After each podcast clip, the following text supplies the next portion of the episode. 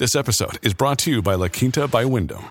Your work can take you all over the place, like Texas. You've never been, but it's going to be great because you're staying at La Quinta by Wyndham. Their free bright side breakfast will give you energy for the day ahead. And after, you can unwind using their free high speed Wi Fi. Tonight, La Quinta. Tomorrow, you shine. Book your stay today at lq.com.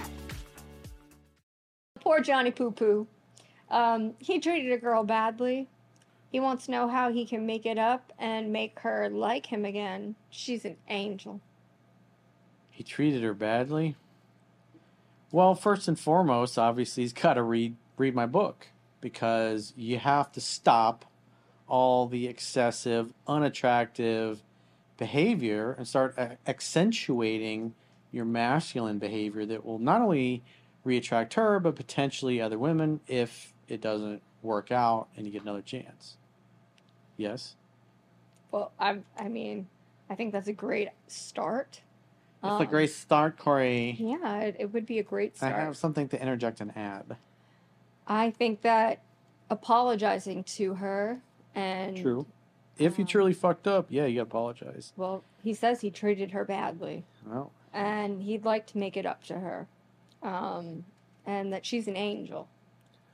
So well, basically, not only should he apologize, but he should also like show it, exactly. not just words. Do both. Yeah, don't be a schmuck and just send her a dozen roses well, and feel actions, like that's going to solve the problem. Actions do speak louder than words, always. So you might say something to her and think that your words are going to seem like such a grand gesture, but you really do need to act on those words. So, whatever you say might have a, a, a sentimental impact on her, but it's going to be your actions at the end of the day that really truly speak. you got to be congruent with your words. Because exactly. if you say one thing, you promise to change, you promise not to do it again or whatever, and then you do it again, then she's not going to trust your masculine core and she doesn't trust your masculine core, she's not going to feel safe being with you, letting you lead, letting you spread her legs and enter her secret worlds often. It's going to become a desert down there, and then there'll be a pussy embargo in effect, and you don't want that. You want to keep open trade relations going so you can have the uh, mutual injections and infusions that you need to maintain a good quality relationship. So the other thing is, so you have to take ownership for what you did. First and foremost, you got to apologize. I'm sorry I did X. I'm sorry if what I did made you feel this way or that way or whatever. You got to make her understand that you, that not only you recognize what you did to hurt her, but how much it hurt her and why it hurt her or why your words, your actions, or whatever made her feel the negative way. And then you gotta obviously acknowledge what's going to be different going forward. Now, in these situations, because I'm dealing with a lot of dudes that have come here because they got dumped after they fucked up or whatever, and they want to get her back. So the other thing is, you apologize once, and you know you got to love in such a way that the person you love feels free. And so you apologize, you have a good conversation. If depending on the closeness of the relationship, you're still just together and it's a big fight or whatever. Um, it's hang out, have fun, hook up. It's the conversation comes first. Making her feel heard and understood comes first. And then when she feels heard and understood, then she'll be ready for a session of the indoor Olympics and nice makeup sex because there's a lot of passion, a lot of emotions engaged when there's a dust up involved between two people. And but if you're in a breakup situation and she's like, "No, I just want to be friends," or "I don't want to work it out," or "My decision's final," and you say, "All right, well, no problem. Call me if you change your mind, but hey, I'm not interested in just being platonic friends. So unless you want a chance of working it out, let me move on. You move on. That way, we both can heal and then find the right people for us."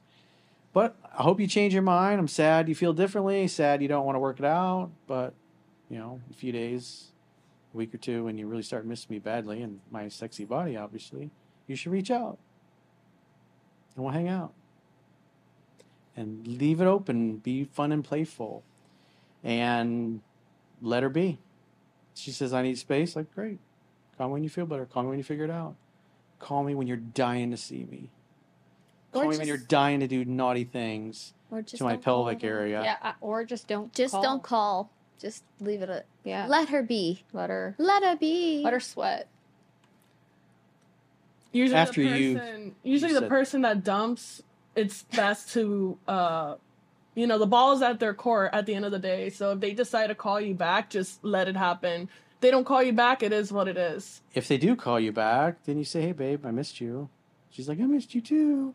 I was like, "Well, you need to get your cute little ass over here to my place so we can make some dinner together, bring a bottle of wine." I would let the other person say, "I miss you first. Whatever, doesn't matter either way and I'm inviting her over to hang out, to have some fun while we're hanging out, good conversation, let her do most of the talking. Don't feel like I got to fix the relationship. It's just you're there to have fun. And if she wants to talk about the past or the negative thing or whatever, let her bring it up. If she doesn't bring it up, just have fun.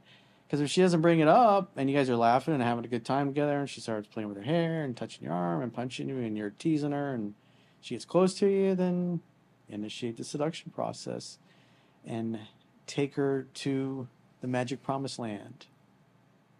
Hang on, have fun, hook up, keep it simple. It's not about you getting back into a relationship. It's just a man's job in the courtship is to create an opportunity for sex to happen, to hang out, to have fun while you're hanging out, and hook up.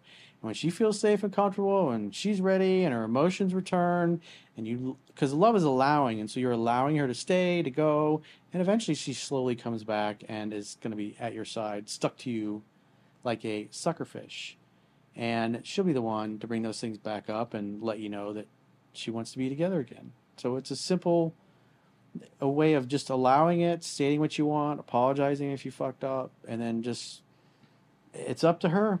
It's like playing tennis. You know, she may or may not want to be your tennis partner right away, or maybe in a couple weeks, or maybe never. But the important thing is you got to start displaying attractive masculine behavior consistently, and all the other beta male and disgusting, weak, and unattractive behaviors that are talked about in the book. You want to cease those immediately, but you got to become aware of it. And that's why you got to read the book, ideally 10 to 15 times, because you commit to memory. If you listen to the book on two speed with the audio and follow along with a digital physical copy, then you can get through it in four hours. So if you're serious and the girl is that important, your relationship or your family or whatever is that important, you'll put the time in and learn the information. And I can do phone sessions with you, but if you're going to do a phone session with me, you have to at least have gotten through the book at least once.